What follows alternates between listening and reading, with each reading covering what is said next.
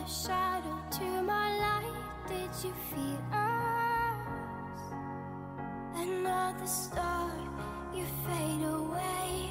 Afraid our aim is out of sight. Wanna see us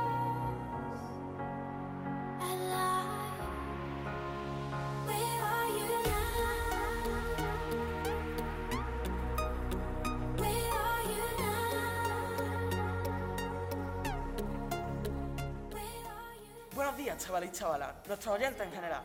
Por fin estamos aquí y lo tenemos todo preparado. ¿Y tú a qué esperabas para sintonizarnos? Esto es PodDag y nosotros somos The Recting Radio.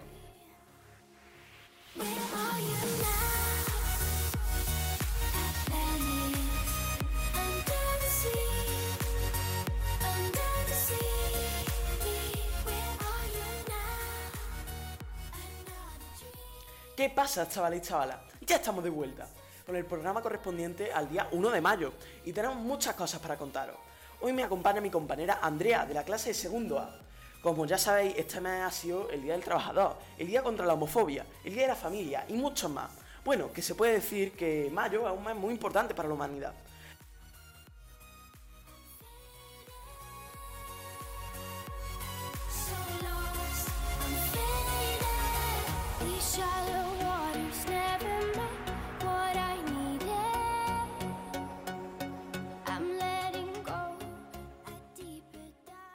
Pero en este programa vamos a centrarnos en primer lugar en el día 1 de mayo.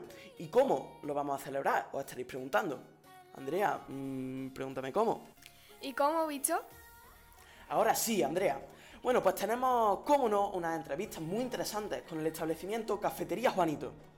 Bueno, con Cafetería Juanito no, sino con su dueño, Juan. Y como no podía faltar, tenemos gente del exterior. Manuel Rubira, un ex encargado general de algunas de las empresas más importantes de Andalucía. Y continuamos con esta nueva sección con la que hemos comenzado el trimestre, el noticiero mensual, donde nuestro compañero Francisco hoy nos va a hablar sobre los eventos, cursos y cosas interesantes que hemos hecho durante el mes. Adelante, Francisco. Ya voy, Víctor, tío, con las prisas, siempre igual. Bueno, para empezar, el martes pasado tuvimos una charla interesante sobre las aves rapaces. También se han publicado los dos primeros capítulos de la serie producida por la clase de segundo B. Madre mía, Netflix tiembla. Vale, vale, sigo. También se va a publicar el temazo de música creado por Naya y Julia y producido por nuestro maestro Jesús Ruiz. Esta se llama Requetón Violeta. También hemos tenido una charla sobre el mal uso de los videojuegos, la cual considero que muchos la necesitan. Y como no, otra charla más, de parte de la Fundación Madrazo, la cual trataba sobre la igualdad y la importancia de aportar a las ONG que cuidan de los países tercermundistas. Bueno, pues esto sería todo, Víctor. Os dejo a vosotros con lo siguiente que viene en este programazo. Un mes bastante entretenido que hemos tenido. Antes de empezar con esta ronda de entrevistas que se nos viene, está aquí Rafa, el cual nos va a hablar sobre el Día del Trabajador. ¿Cómo se creó? Y algunos datos más interesantes. Bueno, pues Víctor, yo he venido hoy aquí para hablar sobre el Día del Trabajador, como ya has dicho tú. Y es que este día se celebra el 1 de mayo en honor a los mártires de Chicago, unos cuatro sindicalistas los cuales frente a sus compañeros se manifestaron en la ciudad de Chicago, donde se re- reivindicaban los derechos hacia el trabajador, en especial una ley que prolongase jornadas de 8 horas y no aquella jornada abusiva que muchos trabajadores sufrían por sueldos míseros y que ahora también sigue pasando, queridos oyentes, pero ya menos. Bueno, que la conclusión es que este día se celebra para conmemorar los, los derechos que se consiguieron a finales del siglo XIX. También os voy a recomendar un par de películas para que entendáis esto mucho mejor. Vaya, vaya, que vienes completito. Sí, sí, bueno, pues estas son las la, la ley del silencio y tiempo moderno. Pues esto es todo, ahora os dejo con Víctor y Andrea que os van a enseñar una entrevista muy interesante. Pues muchas gracias, Rafa. Nos has dicho cosas que de seguro la mayoría de nuestros oyentes no sabían. Pero ahora vistos tenemos un testimonio muy interesante de uno de los hosteleros más importantes de toda Cabra, Juanito. Así que dentro entrevista. Hoy me he trasladado a un establecimiento muy conocido aquí en Cabra, Cafetería Juanito, donde vamos a entrevistar al mandamás de este sitio. Buenos días, Juanito, ¿cómo se encuentra? Bien, buenos días. Ante todo, darle las gracias por permitir que el Instituto Dionisio Alcalá Galiano se traslade a su establecimiento para poder llevar la realidad de la calle al aula. Antes de empezar la entrevista, me gustaría que nos hablase un poco de tu local. Es un bar que nació hace mucho tiempo por Antonio Caballero, su padre, ¿no es así? ¿Correcto? ¿podrías contarnos un poco al respecto sobre la historia de este local? ¿Había usted nacido cuando se formó este bar? Pues sí, había nacido y tenía pues unos 8 o 9 años y mi padre, bueno, por mediación de... Había dificultades económicas, evidentemente, una familia numerosa y pues le ayudaron por mediación de Cáritas, una serie de personas, eh, a montar un pequeño barecito para que pudiera llevar a cabo y sacar un dinerito para su familia. Y al final, pues bueno, hacer un negocio familiar ha terminado en lo que es Cafetería Juanito. Sabemos que la hostelería ha sido uno de los ámbitos más afectados por la pandemia. ¿Qué medida ha tomado usted como dueño de, de este local al- en, en este año pasado? Bueno, pues lo que hemos hecho, eh, hemos estado cerrados, como bien ha dicho, incluso cerramos un par de días antes de que dieran, nos limitaran y resulta de que hemos limitado pues eso, el aforo, la- el número de mesas, hemos puesto una mampara en la barra, hemos, tenemos dos máquinas para el aire, para limpieza del aire y en fin, todas las medidas que podemos poner en nuestras manos. En cuanto a las fechas que nos ocupan ahora mismo, eh, nos gustaría conocer las expectativas que tiene usted frente a las vacaciones de Semana Santa, puesto que con todo este tema del COVID nos esperan unas vacaciones un poco atípicas. Bueno, pues realmente en Semana Santa lo, yo pienso que lo que no hay es que relajarse. ¿eh? E intentaremos y mantendremos, evidentemente, los, aforos. No nos podemos ilusionar y aumentar aforos y congregar muchas masas de, público porque mm, resulta de que eso seguramente repercuta luego eh, en la salud. Entonces, pues vamos a intentar mantener tanto en el exterior, nuestra terraza, como en el interior del establecimiento, pues un aforo limitado para que las cosas tengan su seguridad. Vamos. Recientemente estamos viendo que nuestros pueblos vecinos eh, se están sometiendo a confinamientos, ya sea perimetrales o domiciliares, por el aumento de casos positivos. En caso de un nuevo confinamiento aquí en Cabra, ¿cómo lo afrontaría? Bueno, pues nosotros en un principio, cuando estuvimos confinados, pues no sé, mm, sacrificamos un poquito la parte económica y cogimos y no hicimos ningún tipo de actividad. Pero ahora, si volviese el confinamiento y demás, tenemos la posibilidad de tener la actividad de, preparar comida para recoger o llevar a domicilio y evidentemente no pasaríamos en eso para poder subsistir. Es conocido por casi todos que este establecimiento colabora con muchos eventos aquí en Cabra e incluso organiza otros cuantos, como puede ser campeonatos de ajedrez o de futbolín. ¿Habéis notado la falta de dichos eventos aquí en Cabra desde que se ha levantado el confinamiento?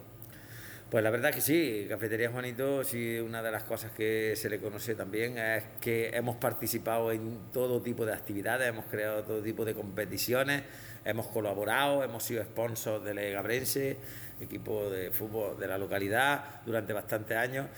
Y ahora, por motivo de la inactividad económica, pues evidentemente todo eso se ha mermado y no podemos mm, participar en todo lo que nos gustaría. Debido a que los bares y más establecimientos de este género tienen que cerrar unas ciertas horas que son muy tempranas, eh, pues el ocio nocturno no se puede aprovechar, que es de lo que se lucran este tipo de locales. ¿Cómo se la ha arreglado usted para aprovechar un mínimo estas horas perdidas? Bueno, como bien he dicho antes, pues nos hemos dedicado a eso, a, hacer cosas que en el confinamiento inicial no hicimos, que fue, eh, ha sido, eh, o sea, preparar comida para llevar o recoger en el establecimiento. Y esas horas, como no las permiten por lo menos trabajar, pues hemos sacado algo de rendimiento. ¿Y vosotros cómo aconsejaríais el resto de bares, restaurantes y cafeterías de Cabra con respecto a este tema? Pues lo dicho también anteriormente, o sea, que, que debemos de sacrificar parte de la economía por la salud, o sea, la salud es mucho más importante en este momento y mm, intentar mantener los aforos, eh, tener una buena separación y una buena ventilación y entonces pues con eso conseguiremos entre todos pues llevar esto a mejor puerto. ¿Cree que también eh, ha sido un poco culpa de, de los clientes el hecho de que suban los casos y que se cierren los bares, por así decirlo? Más que los clientes, yo pienso que lo- la restauración, lo que la hostelería, ha puesto todo de su parte, o, en algunos sitios, o la mayoría de los sitios. Luego, mm, clientes, pues bueno, sí, mm, puede ser que más que clientes, cuando nos hayamos juntado, o sea, se junta uno con la familia, con amistades, esa- ese acercamiento y ese no haya descuido y, y puedan producirse incluso más contagios que la misma hostelería. Soy propietario de esta cafetería o restaurante, como lo quieras llamar, y de la taberna que se encuentra justo enfrente de aquí. ¿Cómo sobrelleváis esto? Porque el hecho de tener dos establecimientos, uno de enfrente de otro, puede ser un poco lioso. La verdad que lioso pienso que no. vamos, yo creo que más incluso ayuda. Nunca hemos sentido al de frente como competencia, aunque alguna vez ha sido competencia nuestra y ahora es nuestro y lo llevamos bien. Y pues bueno, pues sí, pues sirve como, como apoyo uno hacia otro, además crea un ambiente bastante bueno, entonces pues la gente sí que está en un lado o en otro y no, no hay ningún problema. Sí, porque el- la taberna de enfrente se encontraba antes, ba- antes bajo otro propietario, ¿no? Pues sí, la verdad que ya digo, no la hemos considerado nunca como competencia, sencillamente que ha creado, el haber dos negocios juntos crea un pequeño ambiente que pues la gente acude a ese sitio donde hay ambiente. Y en caso de la falta de género o material, ya sea bebida o comida, en alguno de estos dos establecimientos, eh, ¿cómo se recarga? O sea, ¿se usa el material del otro establecimiento para recargar el otro? Bueno, como bien dices, pues serviría de, de punto de, de almacén uno para el otro. En algún momento hay alguna, un- algún descuido en la compra o lo que sea, o alguna necesidad por demanda de la clientela de, de venta de un producto más de la cuenta, bueno, pues si te falta, tienes el otro para socorrerte perfectamente. Bueno, pues en la escuela, cuando nos bajamos la mascarilla o nos la bajamos para comer el bocadillo y después nos la subimos, los maestros nos regañan, incluso nos ponen amonestaciones o partes cuando ven que no nos la ponemos. ¿Ha sido necesario que alguno de sus camareros, o incluso usted, le llame la atención a algún cliente por no cumplir las medidas de COVID? Hombre, realmente sí, porque es que pasa lo siguiente, muchas veces todas las personas no saben, por ejemplo, la, cantidad de personas que se pueden sentar a una misma mesa, eh, o, como bien dice, el descuido de las mascarillas, y hay que llamarle la atención, a nadie nos gusta que no, nos llamen la atención, y a algún cliente, bueno, pues si se pone, a lo mejor, no sé, no le gusta o se molestan porque le llaman la atención, bueno, pues mm, uno lo que hace es hacerlo lo mejor posible para no perder a ese cliente. Vale, vamos a poner la situación de que llega un cliente sin mascarilla y que se niega a ponérsela. Eh, y usted le dice que se la ponga, pero se niega. Y vamos a ponernos también en el caso de que es negacionista y que piensa que este virus es falso. ¿Qué haría usted? Porque no se quisiese poner la mascarilla o... Hombre, si alguien se negase hasta el punto de decir no me la pongo, bueno, pues en mis manos no queda, porque no va a utilizar la violencia, evidentemente, sencillamente, pues sería, tendríamos que llamar a las autoridades, no por nada, sino porque ese hombre no puede dar ese ejemplo, porque los demás clientes precisamente dirían, oiga, ese sí, yo no, eh, evidentemente se llamaría a la autoridad a que este hombre pues lo retirasen o lo obligasen a abandonar el establecimiento. Le voy a preguntar sobre qué pasaría si ese cliente no se quisiese ir de forma pacífica, pero ya me lo ha contestado usted en la anterior pregunta. Para terminar, no queremos que todo esto sea tema COVID y COVID y COVID. Queremos recomendar desde nuestro programa que si no han venido aún a comer a este magnífico restaurante, que no tarden en hacerlo y a ver que nos recomendáis como plato estrella, bonito. Bueno, como plato estrella, pues la verdad que hay habría más de uno. No sé, si empezamos por los desayunos, pues tendríamos una tostada se llama, bueno, la gente le tiene varios nombres, uno es tumbabarcos, tope gama, media completa, que sería aceite, tomate, jamón y queso. Y si pasamos al mediodía, por ejemplo, en carne, pues podría ser, por ejemplo, un solomillo con rulo, queso de rulo de cabra y cebolla caramelizada, o por ejemplo, en pescado sería unos calamares plancha, en fin, hay algunos platos interesantes. Pues muchísimas gracias por su tiempo. Sin duda creo que la radio debe de servir mucho más que para darnos voz a los alumnos, sino también a los ciudadanos de Cabra. Y es que hay temas que nos preocupan a nosotros, los alumnos, y que quedan fuera de las paredes del instituto. Espero hacer recapacitar a nuestros compañeros y compañeras eh, que en estas fechas miren por los que estáis al pie del cañón, restaurantes, bares, tiendas y una larga lista que le sigue. Para que, no para que no os falte de nada en esta pandemia y que se haga más llevadera. Ahora muchas gracias a nuestros oyentes por atender a esta entrevista y esperamos que os haya gustado mucho.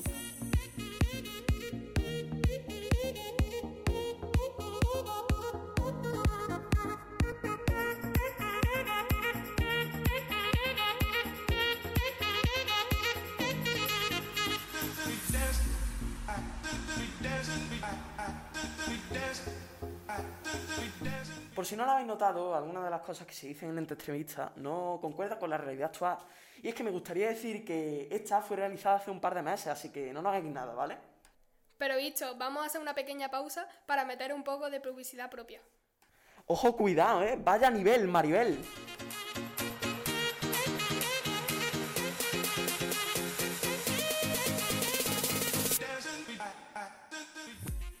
¿Hartos de deberes?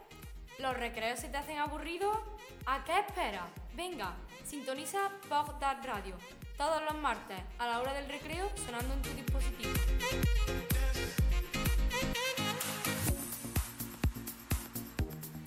Y ahora vamos con una entrevista con Manuel Rubira, un ex encargado general de fábricas de la industria maderera. Bueno, pues después de esta charla con Juanito, estamos con nuestro siguiente entrevistado, Manuel Rubira, un ex encargado general conocido por algunos de los prestigiosos empresarios del mundo de la madera aquí en Andalucía. Aunque esto no ha sido así desde el principio de su carrera laboral. Así que para eso está hoy aquí, para contarnos cómo se la ha apañado de principio a fin. Bienvenido y muchas gracias por acceder a esta entrevista. ¿Cómo está? Pues muy bien, estamos muy bien. Me gustaría que me relatase cómo empezó su experiencia laboral. Pues mi experiencia laboral empezó como antes se empezaba las experiencias laborales de cualquier muchacho y era que empezaba compaginando estudios con, con trabajo de, de, de, niño, de, de chiquillo, de aprendiz. Entonces, pues ese fueron mis comienzos. Mis comienzos fue en una fábrica de sillas a la vez que salía del colegio, merendaba y me iba a, dar cuatro o cinco horas de trabajo que no cobraba, solo, solo nada más que por el hecho de aprender algo que me encantaba de siempre, desde, desde niño. A mí la madera me ha gustado siempre, siempre me ha gustado crear cosas eh, y pues eso eh, era lo mío. Yo no podía ver otro, otro mundo, nada más que ese. Entonces mis comienzos fue muy temprano y, en una fábrica de sillas. Luego pasé a una fábrica, a una carpintería tradicional, familiar, en el cual pues me enriqueció mucho laboralmente, aprendí mucho, tanto en lo humano como en lo profesional, ya que eran unos, unos maestros eh, que me, me, me acogieron casi como un hijo y ahí ya empecé a cobrar algo empecé a cobrar algo, pero seguía todavía compaginándolo con mi estudio y mi, formación. Y a partir de ahí, pues ya pasé a lo que es la Promi, que se llama vulgarmente, eh, y ahí pues estuve ya varios años. Eh, también eh, pues de monitor de, de, de, discapacitados, que es lo que hay ese, ese, estamento pues a lo que se dedica. Entonces, yo estaba enseñándolo, eh, entreteniéndolo, atendiéndolo en los comienzos, porque hoy, mm, por suerte, no es así. Ya, pues, el tema de, de, la, ocupacionalidad de esos discapacitados, pues pasa ya por otras fases. Ya no eran fábricas de, muebles y ya no era, pero en fin, en aquellos momentos la cosa iba así y, ahí también pues fue una etapa de mi vida laboral bastante gratificante, puesto que yo eh, me lo pasaba bomba con ellos, yo me lo pasaba muy bien, yo también era joven y, yo me reía con ellos mucho, jugaba mucho con ellos y aparte pues cobraba dinero porque de ahí ya empecé a, tener mi independencia económica y, ya está, por eso fue unos 5 o 6 años estuve allí en, este, en este sitio, en Promi. Bueno, para quien no lo sepa, Promi es una fundación que se dedica a la salud mental, aunque de eso no nos encargamos nosotros. Para eso está Google, para informarse. ¿Le pareció divertido trabajar con este tipo de personas? Personas discapacitadas. Sí, sí, sí, vamos, divertido y gratificante. O sea, era, ya te digo que fue una etapa de cinco, de unos siete años estuve en esta, en esta entidad, que fue súper gratificante, porque es que eh, son una gente súper agradecida, súper cariñosa, y, luego el, interés que ponían en aprender, eh, cosa que luego no he, no he experimentado ya después, en tantos años después, eh, el afán que tenían de aprendizaje, de superación, con sus limitaciones, algunos físicas, psíquicas y algunos con psíquica y física. Y, a pesar de todas esas dificultades, ellos aprendían y, y, sacaban para adelante el trabajo y sacaban para adelante todo con la ayuda de los monitores, entre ellos estaba yo, pero vamos, eso era algo que decía, hostia, esto es súper gratificante, poder atender esta, esta, a esta serie de personas y encima cobrar por ello. ¿Nos podría contar alguna anécdota? Anécdotas, pues había diario. Es que eh, como eran tan imprevisibles, eran tan imprevisibles en todos los sentidos, pues había muchas anécdotas que ahora sí no recuerdo yo ninguna, nada más que la etapa esa, pues que era bastante buena, buena.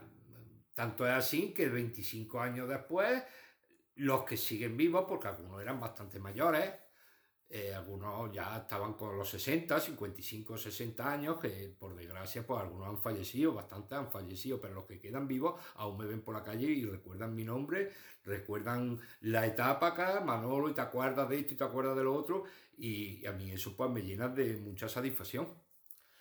Cuando salí de esta fundación tengo entendido que cambió a una empresa llamada La Cantarera, la cual se dedicaba a la fabricación de muebles y venta de material maderero. ¿Podría decirme cómo fue esta transición de cuidar, de ser cuidador de, personas con discapacidad a dedicarse a una empresa más profesional? Eh, eso fue una transición bastante triste para mí, pero necesaria. ¿Por qué? Porque yo ya, como he dicho antes, ya tenía mi independencia económica, yo pues necesitaba eh, ganar un poco más de dinero, ya que en Promi eh, era bastante gratificante, pero los sueldos eran bastante bajos también. Y entonces yo necesitaba formar una familia, comprarme mi vivienda, entonces con los sueldos que yo tenía allí, pues eso era impensable. Entonces, pues sí que había cosas que hoy no hay para la gente joven, eh, eh, esa, esa, esa, alternancia de decir, hostia, pues me voy de una empresa, me voy a otra que voy a ganar un poco más y ya, pues entonces me pasé al sector privado y empecé pues ya a dirigir eh, empresas, o sea, está en, hecho, la cantarera pues en sus comienzos, que es donde yo empecé, con sus comienzos de ellos, de, esa, de esta empresa, pues ya ganaba bastante más dinero y también fue un reto bastante grande el fundar una empresa junto con el dueño y hacerla grande, como llegamos a hacerla, hacerla bastante grande. ¿Qué puesto ocupaba usted allí? Pues mi puesto era encargado general. Yo me, encargaba de lo que es los almacenes, lo que es la fabricación eh, y la contratación de personal, de materiales que hacían falta, los compraba, vamos, yo, me yo gestionaba las compras y gestionaba pues lo que era el personal de fábrica y de almacén. Creo que usted marchó un par de años antes de que gran parte de la empresa cayera frente a las llamas de un incendio en una de sus naves. Cuando sucedió esto, ¿usted qué hizo? Cuando eso sucedió aún estaba yo allí trabajando. De hecho, fue el trago más amargo que yo he pasado en mi vida laboral, porque es que se vino abajo un negocio donde había ya bastantes puestos de trabajo, hombre, bastantes puestos de trabajo a lo que era un pueblo como el que es Cabra, que la industria pues brilla por su ausencia. Entonces eh, había florecido ahí ese, esa, esa fábrica, esa industria, donde ya teníamos una capacidad laboral de unos 40 trabajadores que aquello pues mm, todo apuntaba a que se iba al garete. Entonces aquello fue un trago bastante amargo, tan amargo, tan amargo, que yo pues en mi desesperación intenté, me, me metí en primera línea de fuego, intentaba apagarlo, ayudarle a los bomberos y por poco si muero en el intento. Después de esto, ¿cuál fue su siguiente parada, su siguiente experiencia? Y me gustaría decir que este hombre no ha parado en 34 años de su vida laboral, ni una baja, ni un descanso, ni nada. Pues mi vida después del incendio, pues continuó con la empresa, volvimos a refundar la empresa, volvimos a refundar la fábrica con los mismos trabajadores, incluso ya meses después y años después eh, decidimos de, expandir el negocio y se convirtió en una empresa bastante potente a nivel nacional del sector del amueblamiento, amueblamos en Madrid más de 4.000 apartamentos, todo con personas del pueblo, en su inmensa mayoría, y un estrés ya, una, una, situación tan grande y tan que decidí un poco cambiar de aire, porque ya vino mi hijo, nació mi hijo, entonces yo me pasaba el 90% del tiempo me lo pasaba viajando y entonces pues decidí dejar de esa fase de trabajo, de esa faceta de trabajo y dedicarme a un trabajo más sedentario, sin tener que viajar tanto. Entonces decidí irme a una empresa de Lucena que requirió mis servicios. Entonces ganaba algo menos, pero me garantizaba de que yo no viajaba, entonces yo podía ver a mi hijo todos los días y estar con él. Y entonces pues recalé en, en ACB, que es otra industria ya del sector de la puerta de cocina. ¿Y por qué marchó de esta empresa en Lucena, un pueblo muy cercano aquí a Cabra? Que supongo que no les suponía ningún esfuerzo ir de un pueblo a otro, ¿no? Hombre, eh, Cabra y Lucena hasta allá prácticamente un paseo, eran 7 8 minutos de viaje. Era, vamos, yo eh, almorzaba en mi casa todos los días, yo iba y venía, como me tenía mi coche de empresa y yo tenía mi, mi cosas que me daban en esa empresa, me favorecía un poco el tema de poder de conciliar mi vida familiar con mi vida laboral, entonces eso fue algo que yo no pensaba, era impensable años atrás, entonces a mí me venía estupendamente porque yo podía estar con mi hijo eh, y, y ver, y ver criarse a mi hijo, aunque ganara un poco menos de dinero, pero bueno, eh, me, me compensaba, el, me el tema me compensaba bastante. Y de ACB pasó a Portasur, la cual es la empresa a la que se jubiló. Tengo entendido que en esta empresa, como en las anteriores, era el encargado general, pero esta tenía una peculiaridad, la cual era muy grande en, en cuanto a personal. ¿Qué suponía el tener que encargarse de los despidos y de las contrataciones? ¿Qué sentimiento le generaba a usted al ver la cara de un empleado que no había hecho nada malo en la mayoría de los casos cuando le despedía?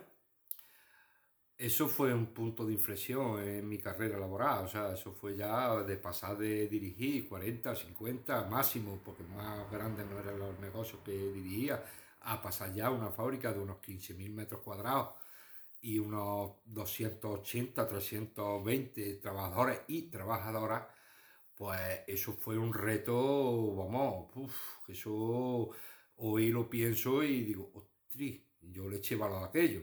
Pero mira, eh, la cosa pues eh, siempre tenía una capacidad de adaptación bastante grande.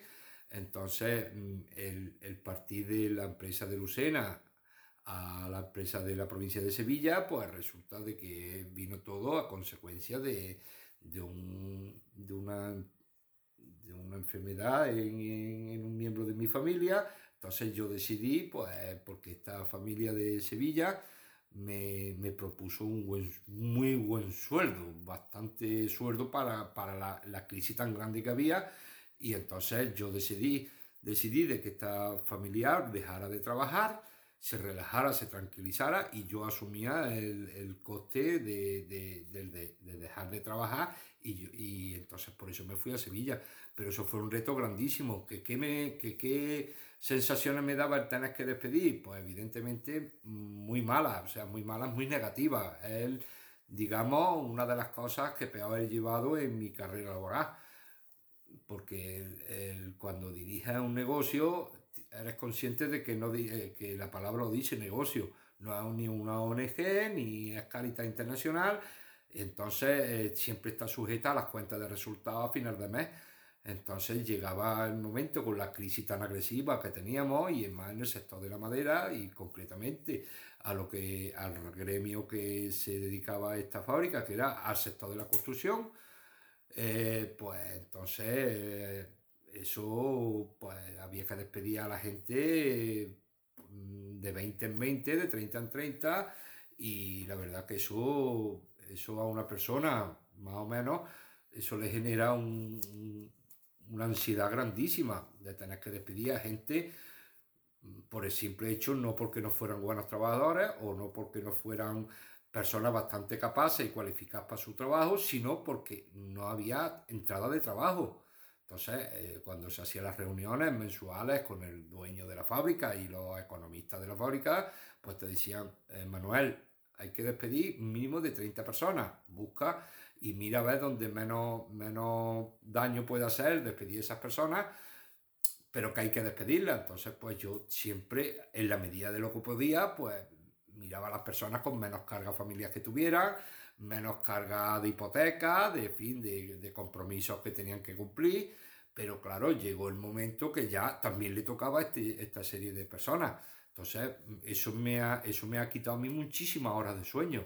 Muchísimas horas de sueño y muchos disgustos y malos tragos y, incluso hasta incluso a llorar de impotencia.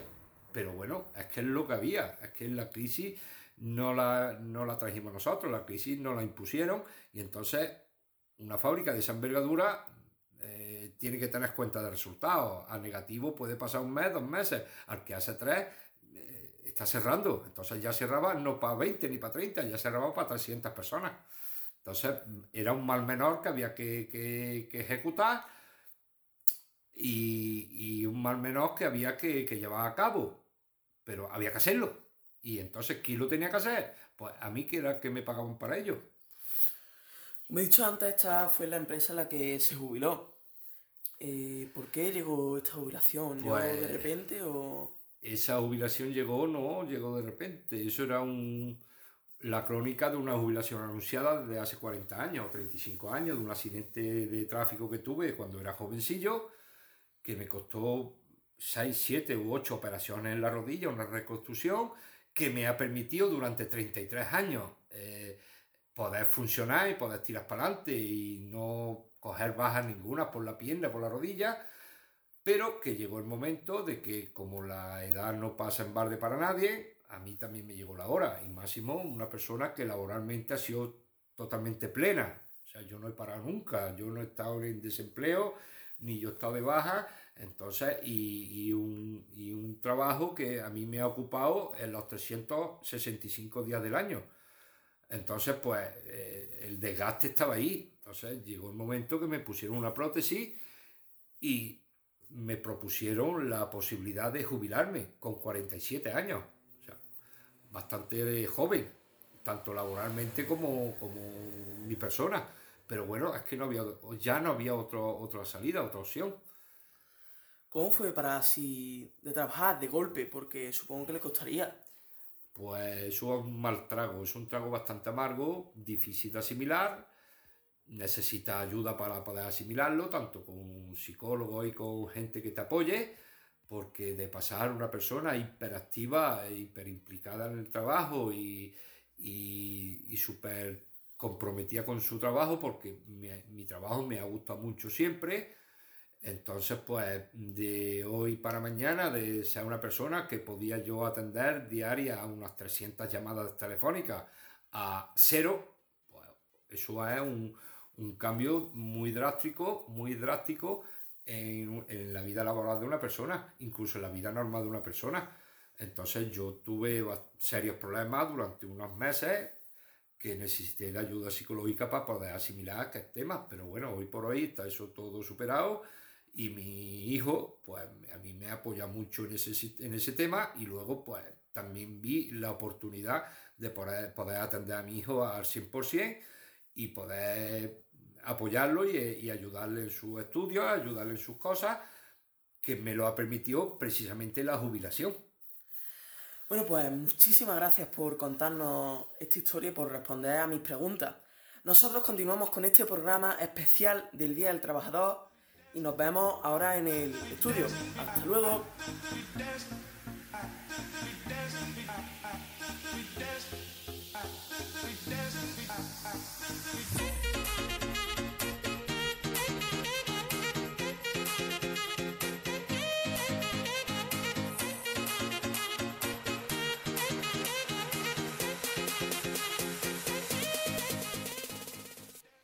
Queridos oyentes, hasta aquí este programa, que aunque ha estado un poco retrasado, es porque nos lo hemos currado muchísimo. Y hasta aquí ha llegado y espero que les haya gustado mucho este programazo. Nosotros somos PodDag y nosotros somos Brete en Radio. Hasta luego.